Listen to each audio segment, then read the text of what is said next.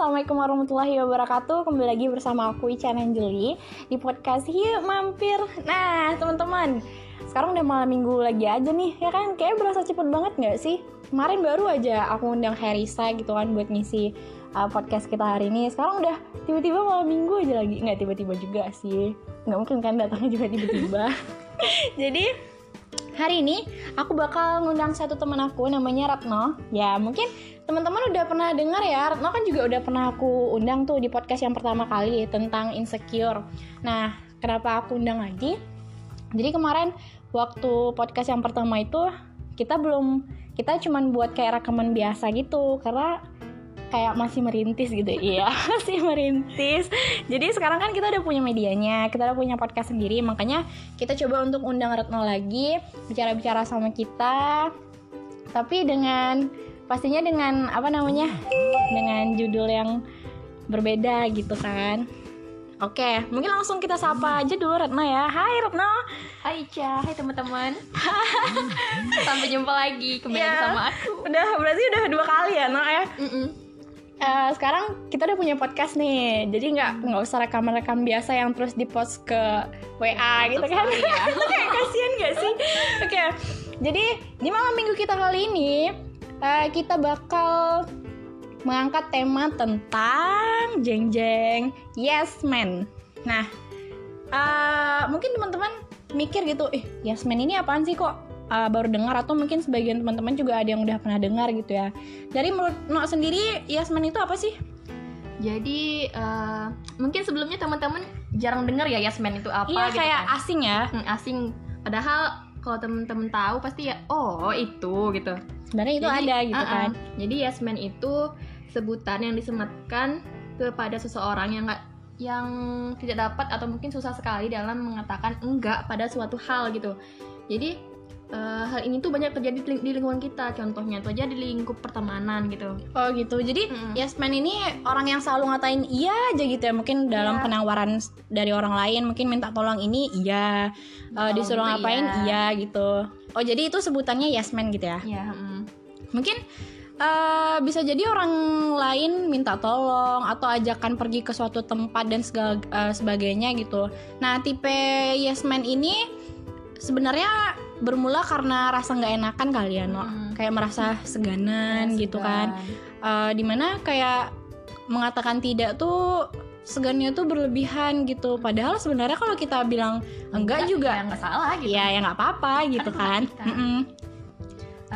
Kalau Cia sendiri pernah nggak sih rasain yes man gitu?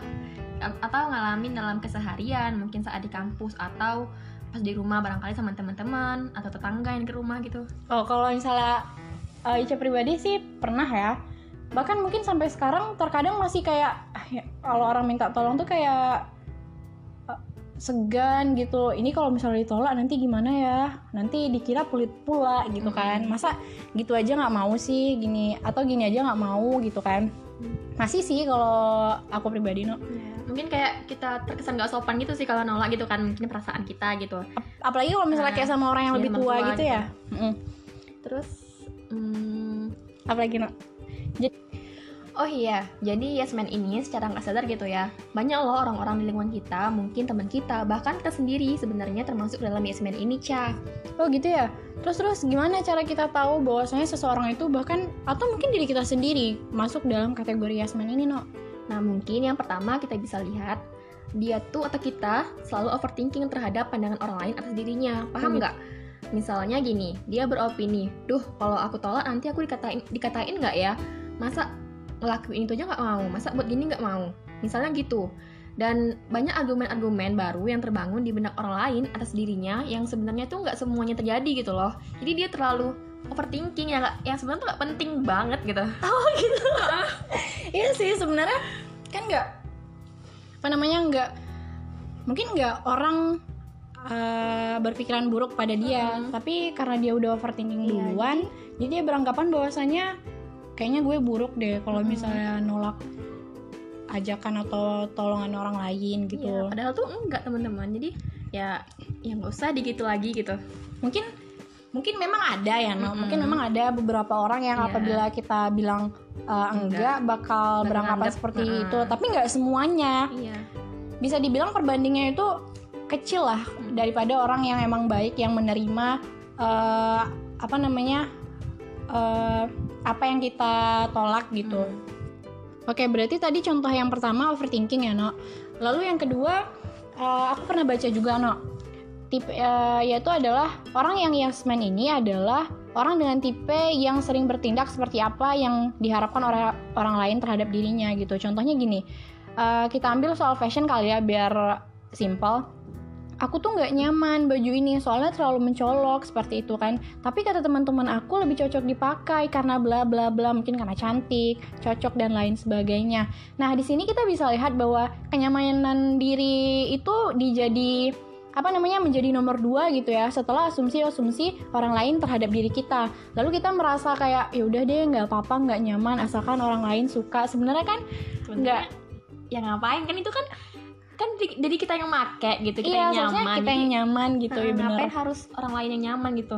Padahal seharusnya nggak seperti gitu ya, No. Ya mungkin kamu harus bisa yakinin bahwasanya, kamu tuh cantik tahu, kalau misalnya nggak harus mengikuti perkataan orang lain. Ya kalau misalnya kamu sederhana dengan pakaian yang mungkin warnanya itu aja, misalnya warna hitam, ya selagi kamu nyaman kenapa enggak gitu, ya nggak sih, No? Jangan mikirin perasaan orang gitu. Jangan mikir nanti orang, ih bajunya hitam-hitam terus. Jangan, ya ngapain mikir kayak gitu ya. Ya selagi kita nyaman, terus kita enak beraktivitas, ya why not gitu. Nah, terus aku juga ada lagi nih, Cha. Jadi ciri lainnya tuh, kita lebih memilih situasi yang gak nyaman dengan mengiyakan segala bentuk perkataan lawan bicara. Kayak, udah deh, daripada aku berdebat sama dia, aku iyain aja deh biar cepet gitu. Itu kan sering banget gak sih kita gitu? Apalagi aku pribadi gitu. Terkadang masih kayak gitu, iyain aja deh gitu. Padahal di balik itu, hati ini hati sakit. Jadi, kayak, sakit hati ya sebenarnya. Padahal tuh sakit, tapi kita iyain aja. Karena Ica sendiri emang sering masih gitu sih, No. Kayak daripada berdebat sama si A, yaudah deh iyain aja biar cepat. Padahal itu bakal berimbas sama apa yang kita katakan gitu kan. Bener sih, bener banget. Lalu apa sih bahayanya menjadi yes man, No? Nah, pasti adalah ya, Ca, dampak buruk dari yes man ini. Contohnya nih yang pertama, kita tuh jadi gak punya waktu untuk diri kita sendiri. Ini karena kita selalu mengorbankan segala hal, baik waktu, tenaga, atau materi seperti uang contohnya untuk orang lain gitu. Nah yang kedua, prioritas kita akan terganggu. Demi membantu orang lain, lama-lama prioritas kita, plan kita sendiri akan yang udah kita susun itu malah berantakan karena udah ngikutin orang lain gitu. Jadi ya buruk banget gak sih dampaknya dari yes man ini? Iya sih, yang sebelumnya kita udah punya plan A, plan B, tapi gara-gara kita susah menolak ajakan atau segala macamnya, jadinya buyar deh apa yang udah pernah kita rencanain gitu ya. Iya, kayak misalnya hari ini aku mau kesini nih, misalnya mau kesini, tapi karena misalnya diajak temen nih, ayo No ikut gitu, yaudah iya, yuk. Padahal tuh kita tuh udah punya rencana gitu teman-teman. Ya nggak sih? Kayaknya kamu curhat deh, No. Kamu masih sering kayak gitu ya. Mungkin bahaya lain, mungkin aku tambahin ya, No. Bahaya lain itu selanjutnya tuh, nggak nutup kemungkinan juga kalau misalnya pengeluaran kita juga nggak bakal terkontrol gitu kan.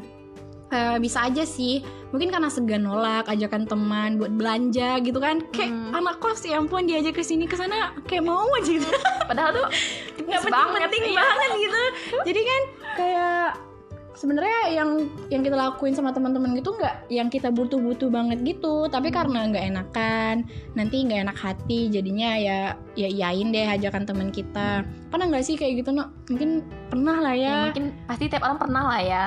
Mungkin apalagi ya, kayak udah akhir bulan gitu kan, tiba-tiba tipis banget dompet. tiba-tiba temen nanya ngajak keluar gitu kan. Ya salah kita juga sih sebenarnya. Iya. Yang emang mau ya bilang aja iya aja. Terus apa iya aja gitu kan. Lalu yang selanjutnya nih, lalu apalagi nih bahayanya? Selanjutnya kita jadi rentan dimanfaatkan oleh orang lain nih, No. Nah, maksudnya di mana? Kita bukannya berpikir kalau orang lain itu jahat ya, tapi kita coba mengambil dari sudut pandang lain. Karena sifat kita yang sangat sulit untuk menolak, bisa jadi ini kesempatan bagi orang lain untuk memperlakukan kamu sembarangan gitu, No. Nah, bahkan hal terburuk, mereka bisa memanfaatkan kamu hanya untuk kepentingan mereka semata gitu. Ya pastinya mereka menggunakan kata-kata yang halus dengan bujuk rayu gitu kan untuk melakukan sesuatu apa yang ia inginkan. Kalau kita nggak bisa dan nggak berani mengatakan tidak atau membuat sebuah penolakan, mungkin ini bisa menjadi bahwasanya kita bisa dimanfaatkan oleh orang lain.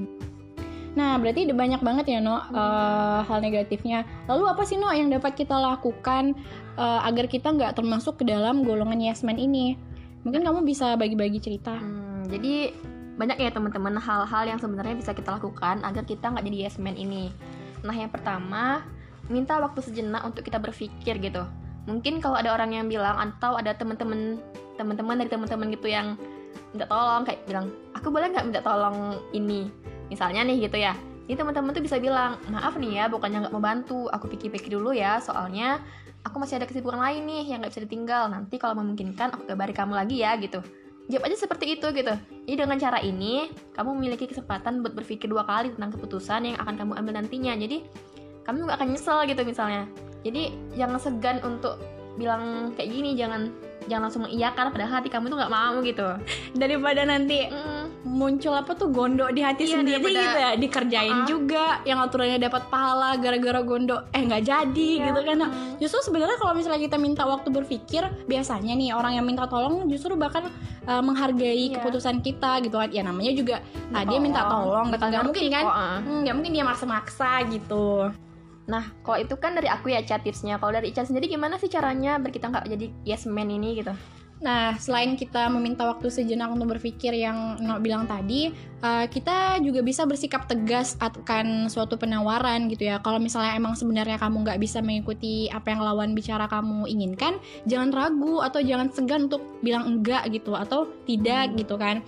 Dan perlu diingat, nggak semua orang kok akan kecewa akan sebuah penolakan gitu kan, selagi alasan penolakan yang kita berikan itu masuk akal dan disampaikan dengan cara yang baik, Icha rasa sih mereka bakal paham ya No.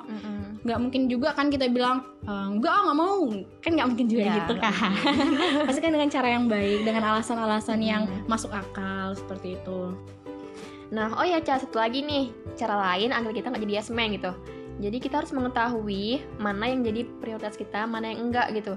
Jadi dengan kita mengetahui prioritas kita ini akan memudahkan kita untuk menolak seseorang gitu. Jadi ya mulai sekarang susunlah mana yang prioritas, mana yang enggak. Jangan semakin disamaratakan gitu. Kalau gitu ya bakal nggak terkontrol dong hidup kita gitu. Iya, karena kan pasti kita punya mana sih yang termasuk dalam kepentingan kita yang emang urgent banget gitu kan, mana yang enggak gitu. Jangan sampai hal penting di hidup kita gara-gara kita takut untuk mengatakan tidak akan suatu hal, bahkan membuat kita menjadi tidak punya pendirian gitu ya akan prioritas-prioritas yang telah kita buat sebelumnya. Oke, makasih banget Nino, udah panjang banget ya cerita kita mengenai tentang yes man ini. Semoga harapannya sih dari teman-teman yang mendengar bisa mengambil pelajaran dari diskusi aku sama No gitu kan. Makasih banget No udah mau diundang lagi. Mungkin sekian aja ya dari kita. Jangan lupa main-main ke podcast kita setiap malam minggu jam 11 malam. Oke. Dah, assalamualaikum warahmatullahi wabarakatuh. Waalaikumsalam.